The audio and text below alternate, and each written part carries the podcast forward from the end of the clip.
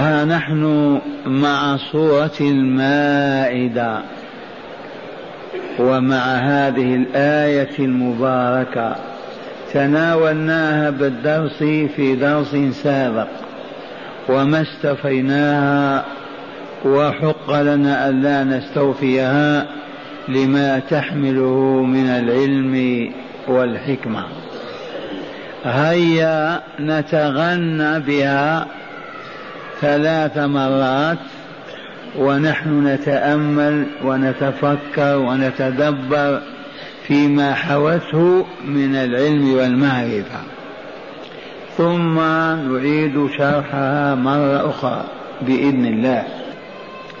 قال تعالى بعد أعوذ بالله من الشيطان الرجيم.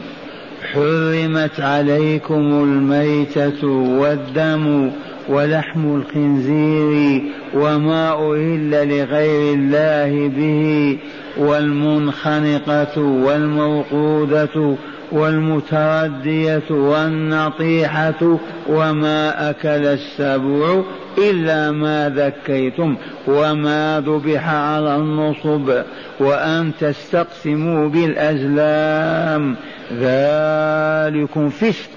اليوم يئس الذين كفروا من دينكم فلا تخشوهم واخشون. اليوم أكملت لكم دينكم وأتممت عليكم نعمتي ورضيت لكم الإسلام دينا. فمن اضطر في مخمصة غير متجانف لإثم فإن الله غفور رحيم. هذه الآية يجب أن يحفظها كل ذي عقل من المؤمنين والمؤمنات ويصلي بها طول السنة النوافل والفرائض. مرة ثانية حرمت عليكم الميتة والدم ولحم الخنزير وما أهل لغير الله به والمنخنقة والموقودة والمتردية والنطيحة وما أكل السبع إلا ما ذكيتم وما ذبح على النصب. وأن تستقسموا بالأزلام ذلكم فسق. اليوم يئس الذين كفروا من دينكم فلا تخشوهم واخشون اليوم أكملت لكم دينكم وأتممت عليكم نعمتي ورضيت لكم الإسلام دينا. فمن اضطر في مخمصة غير متجانف لإثم فإن الله غفور رحيم. هذه الآية نزلت ورسولنا صلى الله عليه وسلم في عرفات ولم يعش بعدها إلا نيفا وثمانين ليلة. وقبضه الله. حرمت عليكم الميتة والدم ولحم الخنزير وما أهل لغير الله به والمنخنقة والموقوذة والمتردية والنطيحة وما أكل السبع إلا ما ذكيتم وما ذبح على النصب وأن تستقسموا بالأزلام ذلكم فسق اليوم يئس الذين كفروا من دينكم فلا تخشوهم واخشون. اليوم أكملت لكم دينكم وأتممت عليكم نعمتي ورضيت لكم الإسلام دينا. فمن اضطر في مخمصة غير متجانف لإثم فإن الله غفور رحيم. معاشر المستمعين والمستمعات من المؤمنين والمؤمنات قول ربنا جل ذكره حرمت عليكم. من المحرم؟ قولوا الله. هل يحق لكائن سوى الله أن يحرم أو يحلل؟ الجواب لا. لماذا؟ لأن الله هو مالك كل شيء. فما أذن له فيكم هو حلال وما لم يأذن هو حرام. هل يستطيع أحدنا أن يتصرف في مال غيره؟ يأخذ ويعطي ما يشاء. يمكن؟ مستحيل.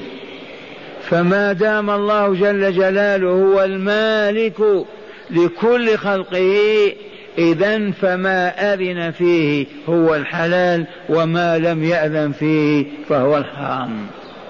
فلا يحل ولا يحرم إلا الله.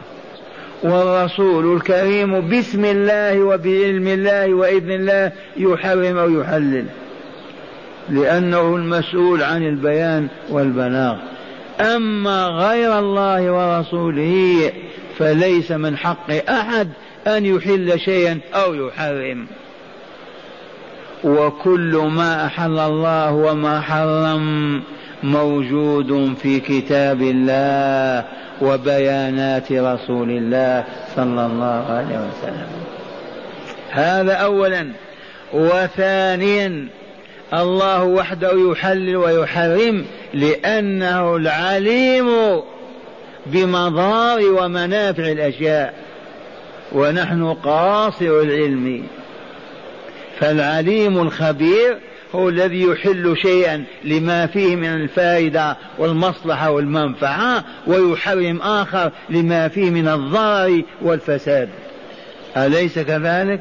إي والله حرمت عليكم من أنتم أيها المخاطبون المؤمنون الذين ناداهم بقوله يا أيها الذين آمنوا أوفوا بالعقود أحلت لكم بهيمة الأنعام إلا ما يتلى عليكم.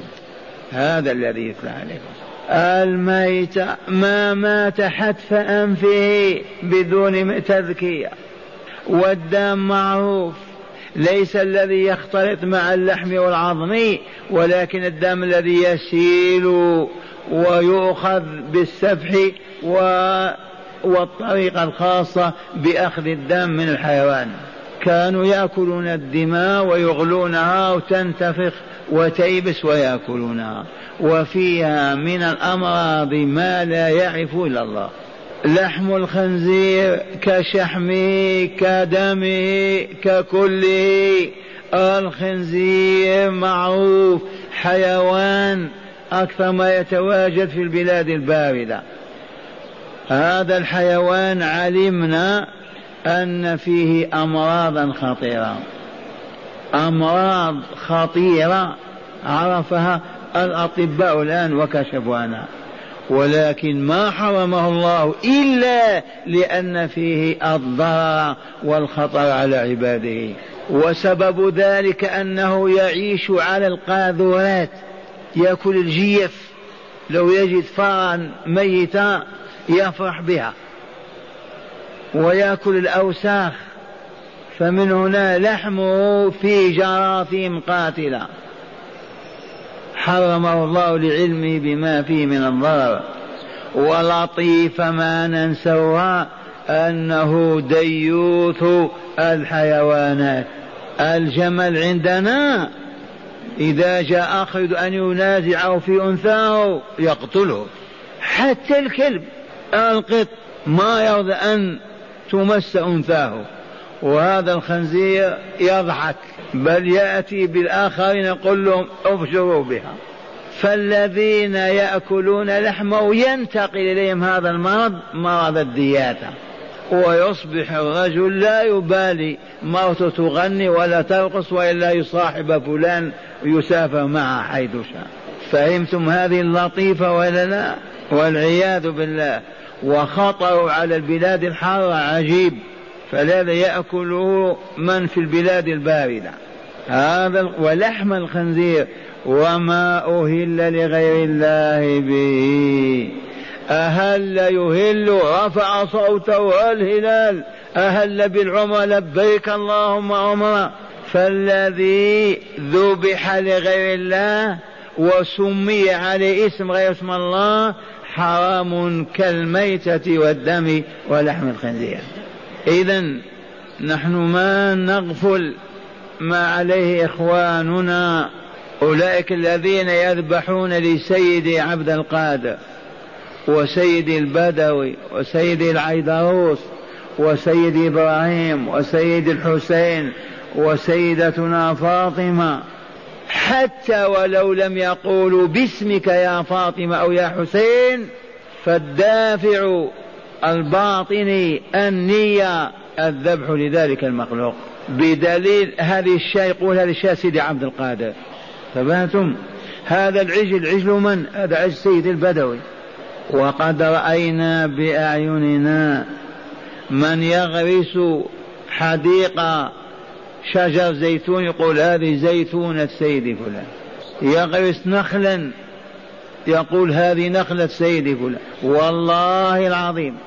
يشتري قطيعا من الغنم في آخر الشتاء إذا كان الربيع عظيما لينميها يقول هذه شاة سيدي فلان ليرعاها ويحميها ويحرسها. فهذا من هذا وما أهل لغير الله به.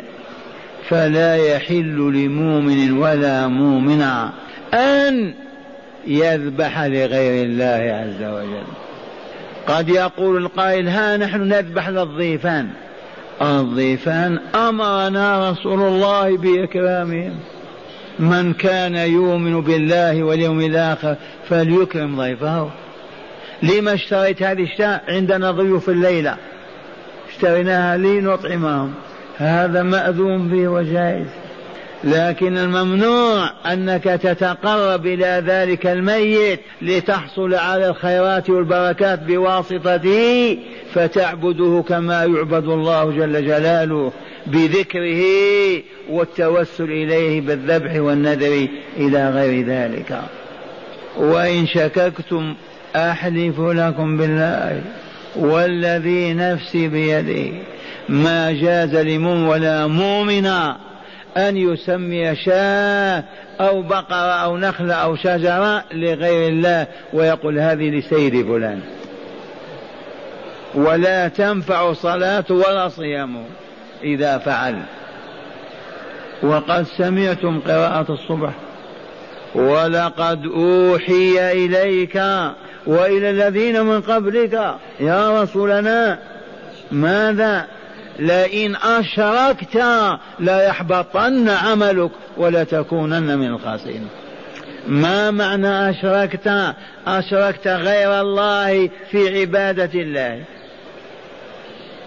جعلت له عبادة كما هي لله. فافهموا وما أهل لغير الله به.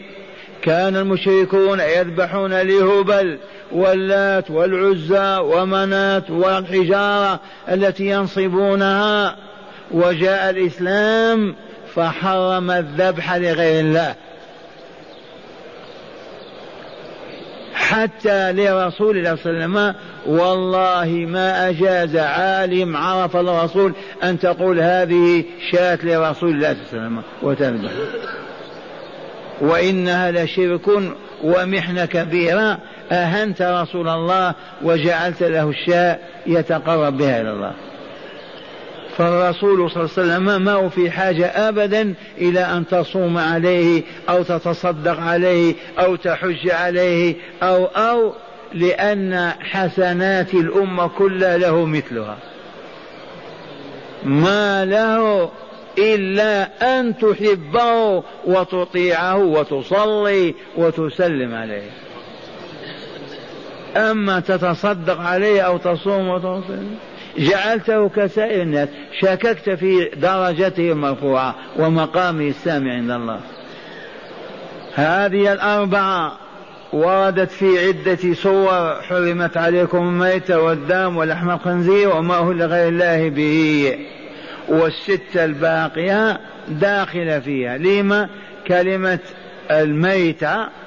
المنخنقة ميتة وإلا لا؟ ميتة المنخنقة التي تدخل راسها بين شجرتين أو كذا هكذا وتختنق. انخنقت فهي منخنقة. أو يربطها صاحبه بحبل في عنقها وتحاول أن تمشي بعيدا وتجذب فتختنق. وإن فرضنا أن رجل خنق شاء وهذا غير واقع. من يخنقها؟ فهي المنخنقة. لو كانت تخنق لقلنا والمخنوقة. ما لكن ما في من يخلق الشعر. المنخنقة هي بنفسها والموقوذة التي ترمى وتوقظ بحجرة بعصا برصاصة تسقط ميتة. المتردية تردت من عالي من السطح وقعت في الأرض من أعلى الجبل طلعت فوق شجرة وهبطت منها انعكست وماتت. هذه الموقودة والنطيحة ما تنطحها أختها وإلا أخوها من نوعها. نطحة يغمى عليها وتموت. والنطيحة وما أكل السبع. السبع هنا الذيب والثعالب والضباع الحيوانات التي تأكل. التي يأكلها السبع أيضا جيفة ميتة. كل هذا داخل تحت الميتة. وقوله تعالى إلا ما ذكيتم استثناء. هذه الستة المنخنقة إذا أدركت الحياة فيها مستقرة وذكيتها لا بأس. المتردية التي سقطت من السطح وأتيت تجري فوجدت حية فذبحتها فلا بأس. الناطحة التي نطحت أختها وأدركت فيها الحياة كذا أكلها السبع ووجدت حية والحياة مستقرة إذبح وكل. وعلامة استقرار الحياة أنك لما أخذت تذبحها تنتفض تضرب برجليها تتحرك. تكون الجراثيم كلها خرجت من الدم الذي ذبحتها أنت وسالة. أما إذا ماتت فالجراثيم باقية فيها. ما سألت. إلا ما ذكيتم. وما ذبح على النصوب سواء قلت بسم الله أو قلت بسم الله عبد القادر. ما دام مذبوح على ما ينصب على ما على عظيم أو زعيم أو ولي أو قبر أو كذا ما النصب والنصب ما ينصب. في البر في المدينة دال على عظيم من عظماء البلاد زعيم من زعمائها ولي من أوليائها. والأولياء يبنون عليها القباب ينصبون على ليمة ليعرف هذا السيد فلان. ما يمكن يدفن الولي عندنا أيام الجهل في عامة المقبرة. لا بد وأن يبرز يعلن ويظهر صح ولا لا؟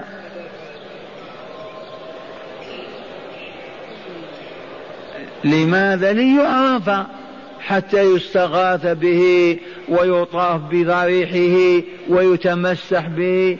وقد رأينا النساء عاكفات على الضريح. الرجال عاكفون. لا إله إلا الله. وهم يقرؤون القرآن لكن على الموتى. أما على الأحياء ما في. ما عندنا أسئلة ممنوع ما بعد هذا البيان بيان. أحببت أن أقول الحمد لله الآن تفتحنا أو صحونا لعوامل كثيرة منها تقارب العالم الإسلامي ووجود الكتاب والطباعة بسرعة والإذاعات وإذاعة القرآن وحدها كافية.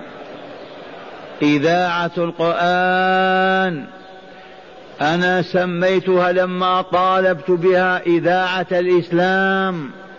يجب أن تفتح الإذاعة لها أربع وعشرين ساعة وإياك أن تفتح إذاعة غيرها.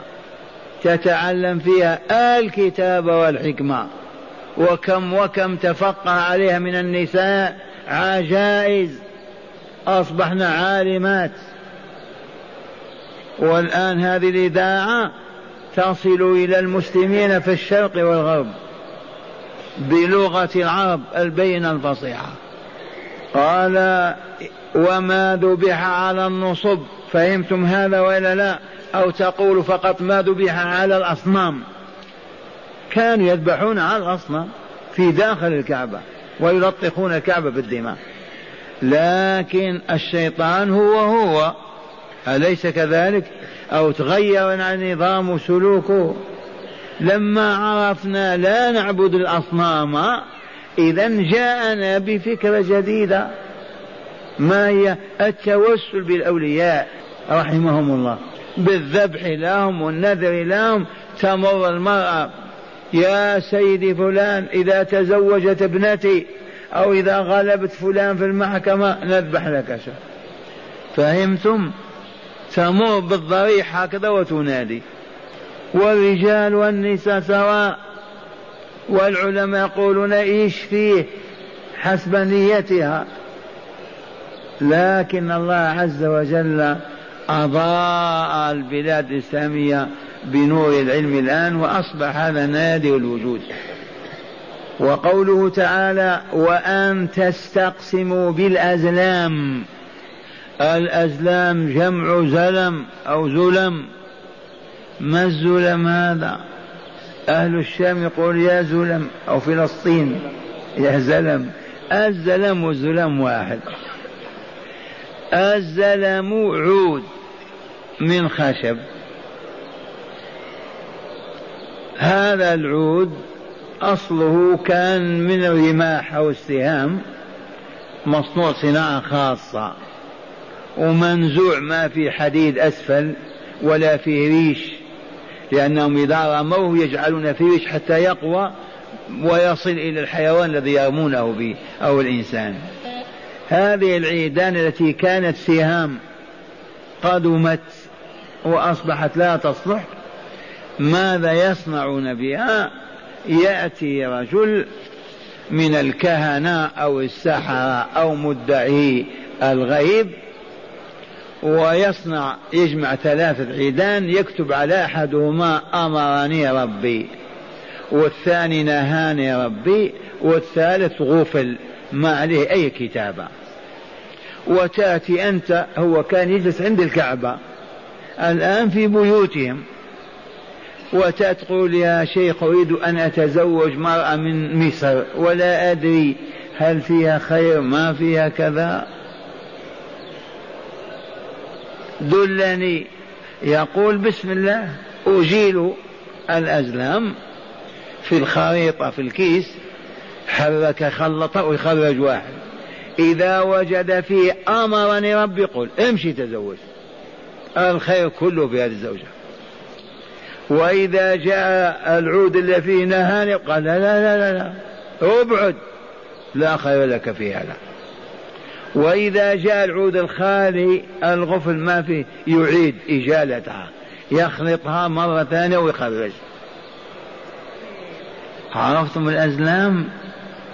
وأن تستقسموا أي تطلبوا ما قسم الله لكم من طريق هذه العيدان. هذه كانت في مكة وكانت في بلاد العرب لها ناس خاصون. الإسلام ما يسمح بهذا. إذا جاء الشيطان بأعجب من هذا. سمعتم أولا ما يعرف بخط الرمل. في باريس تجد الرجل جالس ورمل أمامه في شوارع باريس. وأنت تريد أن تسافر أو تتزوج أو تطلب كذا يضرب لك الخط. ويكذب عليك ويقول لك افعل ولا تفعل. هات ألف فراك. انتبهتم تعرفون خط الرمل ولا لا؟ قرعة الأنبياء. كذلك تأتي إلى الرجل ومتعود على هذا والمسبحة في يده يرسلها إذا جاءت أفراد أو أزواج افعل أو لا تفعل. وحط بيضة. وإلا ريال قرعة الأنبياء. خط الرمل. قراءة الكف. هذه وحدة أخرى. يقرأ في الكف. آه، ما يعرف بالشوافة والعرافة. قراءة الفنجان. وهذه كلها من وضع إبليس وهو الذي يسوق إليها البشرية الغافلة لتأتي بالشرك الحرام من أجل أن يعيشوا. وعندنا يسموها القزانة هذه الشوافة. كذلك. فهذا كله يدخل تحت قوله تعالى وأن ومما حرم عليكم أن تستقسموا بالأزلام ذلكم فسق كله خروج عن طاعة الله ورسوله. ذلكم الذي سمع سمعتم من أكل المحرمات ومن الاستقسام بالأزلام كله في سق أي خروج عن طاعة الله ورسوله. ومن خرج عن طاعة رسوله هلك فهمتم هذا؟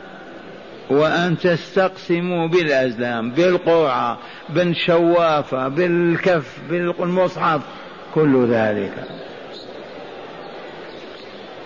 إذا وماذا نصنع يا شيخ؟ إذا منعتمونا من هذا ونحن في حيرة نريد أن نتزوج نريد أن نسافر ما ندري مستقبلي. كيف نصنع؟ الجواب هذا الحبيب صلى الله عليه وسلم سن لنا صلاة الاستخارة. إذا هم أحدكم بالأمر وأراد أن يأتيه وهو لا يدري أفي صالحه أم في غير صالحه فليصلي ركعتين لله عز وجل ويحسن أداءهما. ثم يقول اللهم إني أستخيرك بعلمك وأستقدرك بقدرتك وأسألك من فضلك العظيم فإنه لا يملك إلا أنت. إن إن كنت ترى في زواجي في سفري كذا خيرا لي في ديني ودنياي في عاقبة أمري أو آجلي فاقدره لي ويسر لي وأعني عليه. وإن كنت تعلم أن في هذا شرا لي أو عدم الخير فاصرفني عنه واصرف عني. وكررها مرتين ثلاثة أسبوع.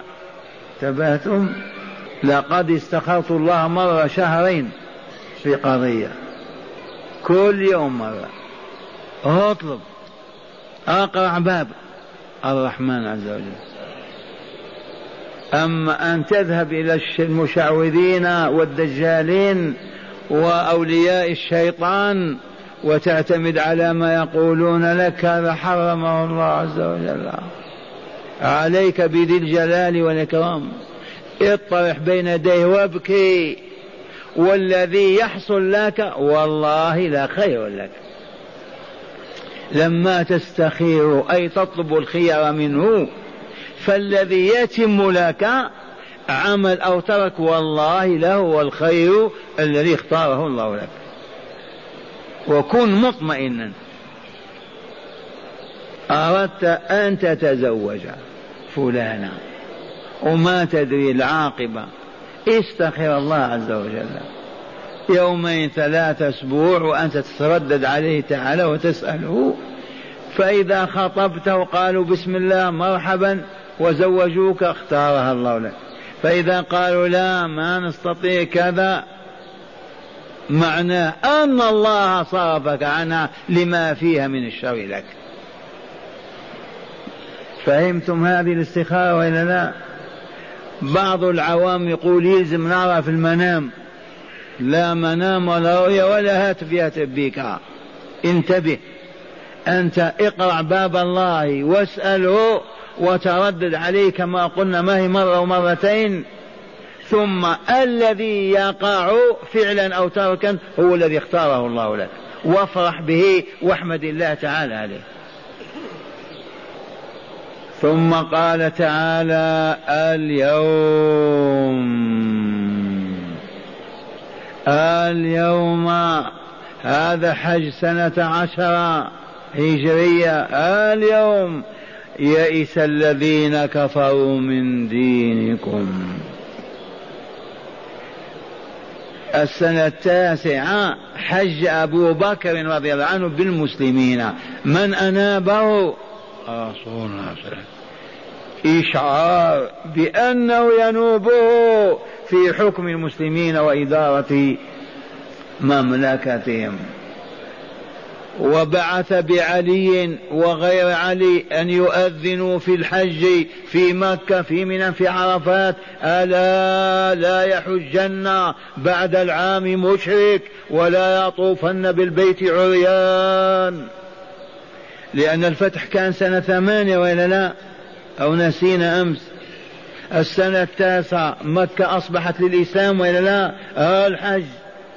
فالرسول ما أذن له الله أن يحج ويشاهد النساء يطفن عاريات بالبيت أو يشاهد المشركين يتجولون في مكة ومن وعرفات وهم نجس. إذ كانوا يطوفون عراة لماذا؟ تقول الطائفة ما اليوم ما يبدو كله أو جله لا أحله. تضع يدها على فرجها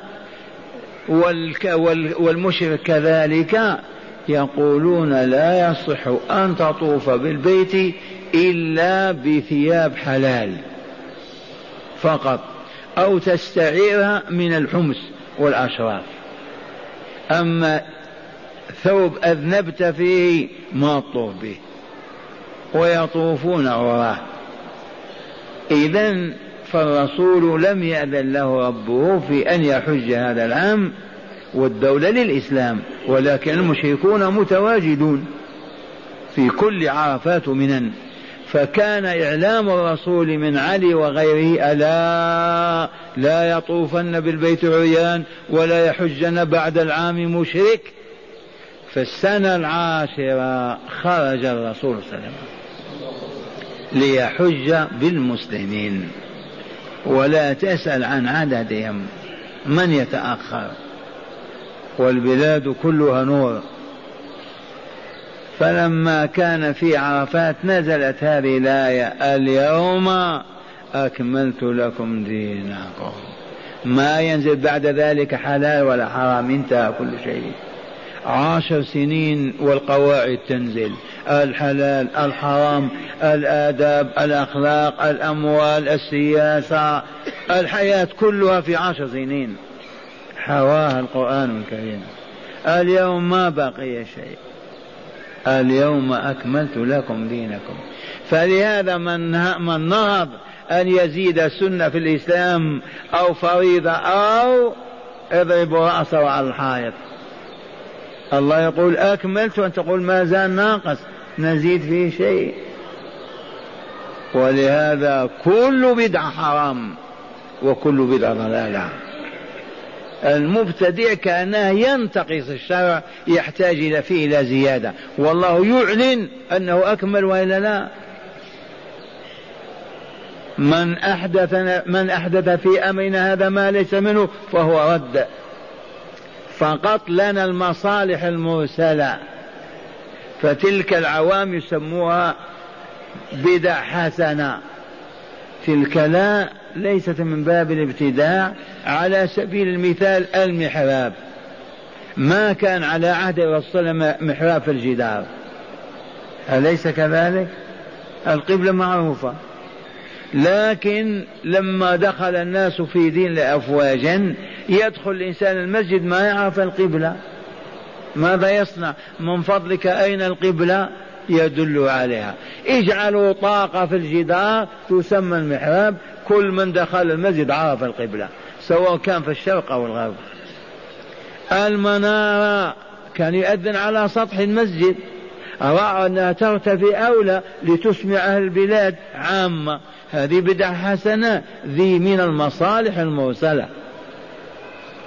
القرآن الكريم ما كان منقوط الحروف أبدا ويفهمونه. الحجاج بن يوسف قال لو ننقطه الناس ما يعرفون. فنقط الباء والتاء والثاء والجيم وكذا هذه مصالح مرسلة ليست بدع في الإسلام وزيادة فيه. والشاهد عندنا اليوم أكملت لكم دينكم وأتممت عليكم نعمتي ورضيت لكم الإسلام الحمد لله الحمد لله. رضي الله الإسلام لنا دينا وإلا؟ الحمد لله. لو رضي لنا اليهودية أو المجوسية أو النصرانية لقلنا الحمد لله ولكن لم يرضى لنا إلا الإسلام. ورضيت لكم الدين الإسلامي. قولوا رضينا رضينا بالإسلام دينا. لكم الإسلام دينا. اليوم يئس الذين كفروا من دينكم فلا تخشوا مخشوني نعم. بعد أن فتح الله مكة وأصبحت الوفود تأتي من أنحاء الجزيرة بالعشرات وهم يدخلون في الإسلام. ما بقي من يفكر في قتال رسول الله والمؤمنين. فلا تخشوهم اليوم. واخشوني أنا بدلهم. أنا ربكم وخالقكم. فمن ثم ارتفعت راية لا إله إلا الله. ما مات الرسول وفي الجزيرة. قبيلة ولا جانب ما يعبد الله وحده. إذا وقوله تعالى فمن اضطر ألجأته الضرورة وهي المخمصة أو المجاعة أو الجوع الشديد ولكن حال كون غير مائل إلى الإثم يراضي بما حرم الله. الجوع الجأ إلى أن يأكل من هذه الميتة أو هذا الخنزير أو هذا الدم. دفعا لغائلة الموت. لأنه إذا مات من يعبد الله؟ إذا أذن الله للمضطر اضطرارا قويا وهو غير مائل بطبعه يتلذذ بما حرم الله. ولهذا لا يأكل إلا القدر الذي يسد رمقه. ما يشبع من الجيفه القدر الذي يقيم به صلبه ويمشي. فمن اضطر في مخمصة غير متجانف لإثم فليأكل فإن الله غفور رحيم. يغفر له ولا لا؟ ويرحمه. من رحمة أذن لعبده المؤمن أن يأكل من هذه الجيفة خشية أن يموت جوعا. ومع ملاحظة إياك أن تقول الحمد لله أذن الله لنا وتأخذ تتبجح وتأكل فرحان. كل وأنت نادم وحزين فهمتم هذه ولا لا؟ ولهذا قال غير متجانف متمائل لإثم برغبة أو شهوة. الآن نسمعكم ماذا؟ نتائج هذه الآية وتأملوا ما سمعتم. قال من هداية هذه الآية أولا حرمة الميتة وما ذكر معها وهي عشر من المحرمات وإلا لا؟ عشر وإلا لا؟ الميتة والدم ولحم الخنزير وما هو لغير الأبي والمنخنقة والموقوضة والمتردية والنطيحة وما كالسوي وما ذبح على النصب. كم؟ عشر. أربعة هي الأصل وستة متفرعة. عنها ثانيا حرمة الاستقسام بالأزلام ومثلها قرعة الأنبياء وخط الرمل والكهانة والدجال وما أشبه ذلك. كل هذا داخل تحت قوله وأن تستقسموا أي تتعرف إلى ما قسم الله لكم من طريق هذا الكذب والتسجيل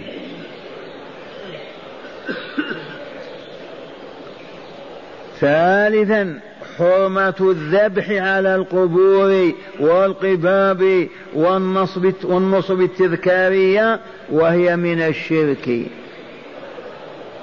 الحمد لله ما بلغنا إلا زعيمين وضعوا لهم تمثالين في العالم الإسلامي. وإلا أكثر. ها آه؟ كثير كم؟ ما بلغنا إلا زعيما لكن الحمد لله ما يذبحون لهم. أو يذبحون؟ ما يذبحون. منصوب تمثال تذكار والعياذ بالله وصاحب أهل النار. حرمة الذبح على القبور والقباب. موعى القباب يعني فوق القبة يعني تحتها. لأن فوقها ما يمكن. والنصب التذكارية وهي من الشرك والعياذ بالله. رابعا جواز أكل ما أدركه المسلم حيا من الحيوان المأكول فذكاه وإن كان قد جرح أو كسر أو أشرف على الموت بأي سبب؟ مميت. هنا مسألة نسيناها لعلها تأتي وهي الجلالة. ما هي الجلالة هذه؟ التي تأكل الجل والجل البعر والروث والقذرة نهى رسولنا صلى الله عليه وسلم عن أكل الجلالة من البقر من الماعز من أي حيوان حتى نبعدها ثلاث أيام تأكل النظيف وبعد ذلك تؤكل. أما بقرة تأكل القذى والأوساخ فالأوساخ تؤثر في دمها ولبنها ويكون لبنها نجس ولا يصح شربه ولا أكله من حرم هذه؟ ماذا تسمى؟ الجلالة. حتى الدجاجة إذا كان دجاجك يأكل العذرة ما يجوز أكله. أبعد عنه العذرة أطعمه الخبز وإلا الشعير وإلا ماذا. أما يأكل القاذورة العذرة بالذات ويسمن عليها ما يجوز. أكله لابد إبعاده كم يوم حتى ينظف منها. قال خامسا وجوب خشية الله تعالى وحرمة خشية الكفار. أما قال فلا تخشوا مخشوني إذا حرم علينا الخوف منهم ولا لا؟ وألزمنا بالخوف منه تعالى. الآية كيف؟ فلا تخشوهم أي لا تخافوا الكفار وخافوني أنا لأن بيدي كل شيء. سادسا حرمة الابتداع في الدين وحرمة التشريع المنافي للشرع الإسلامي. حرمة الابتداع في الدين. ابتدعنا شيئا شديدا وأضفناه إلى الإسلام. وما أكثر البدع وما أكثر المبتدعات. لا سيما أيام بعد المسلمين عن القرآن والسنة.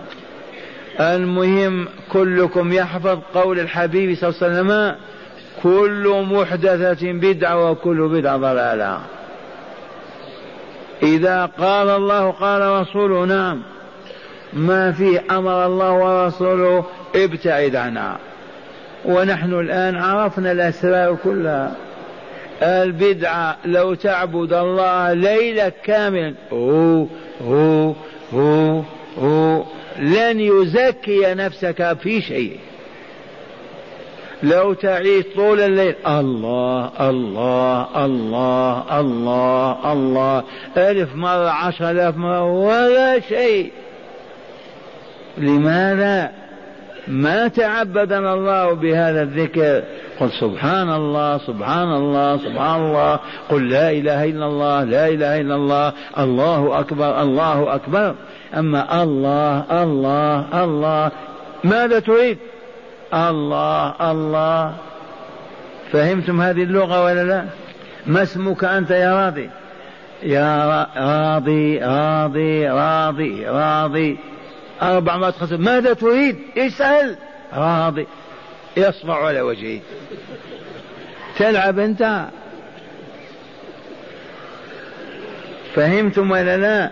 لما تقول الله الله الله.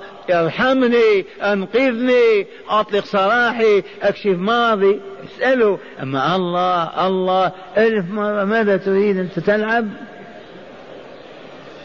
هذه أوراد عند الصوفية وغلاتهم والعوام يأخذونها مسلمة. ما في علماء يبينون لنا أو يهدوننا. تبهتم ولا جماعة خمسة عشر الله الله الله. أحيانا هو هو هو.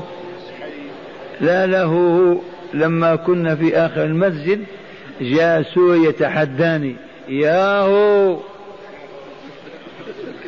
هو ماشي يا هو هل هو اسم الله؟ قال نعم. أما قال تعالى هو الأول والآخر.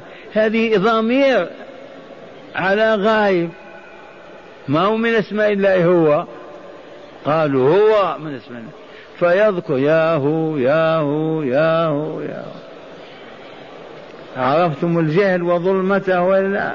الحمد لله على نور الكتاب والحكمة. قال حرمة الابتداع في الدين وحرمة التشريع المنافي للشرع الإسلامي. تقنن أو تشرع بشيء يتنافى مع أصول هذا الدين وقواعده باطل يضرب على عرض الحائط ولا يقبل. الله أعلم منك ومن غيرك. وهو قال أكملت. وتم ولا لا؟ منين تضيف إليه أنت؟ كالذي يبني بناية كاملة ويقول ماذا تريدون؟ أكملناها. ما في موضع لبنة تسد أنت. انتهت. قال سابعا جواز أكل الميتة للمضطر وهو من لاحقه ضرر من شدة الجوع فخاف على نفسه الهلاك أي الموت. على شرط ألا يكون قاصدا المعصية مائلا إلى الإثم ما دام أذن لنا في الخنزير ناكل وهو فرحان. عرفتم هذه؟ الحمد لله.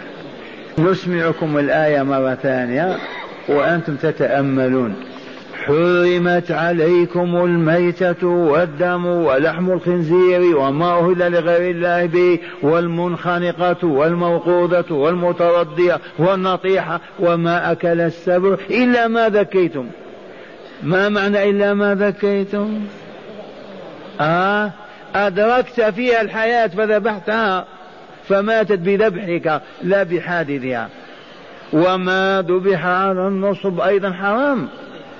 ما الذي يذبح على النصب كل ما يذبح لغير الله لنبي أو ولي أو صنم أو حجر أو قبة.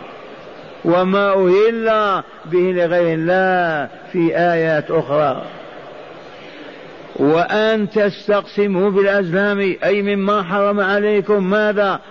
الاستقسام بالأزلام القرعة قرعة الأنبياء. الشوافة خط الرمل من تلك المصائب التي انتشرت في فينا أيام الجهل. ذلكم فسق. هذا إعلان من أعلنه. ذلكم المذكور. من أتاه وفعله فسق يخرج به عن طاعة الله ورسوله فيهلك. إذا وقو... ذلكم فسق. اليوم يئس الذين كفروا من دينكم. وإلى الآن وهم يائسون. ولكن يعملون عن إبعادنا عن الدين بأنفسنا. أما بالحرب والرصاص والله عائسون ثباتهم استعمرونا في الشرق والغرب وما استطاعوا أن يمسحوا الإسلام أو يبعدوه أبدا. فلا تخشوهم.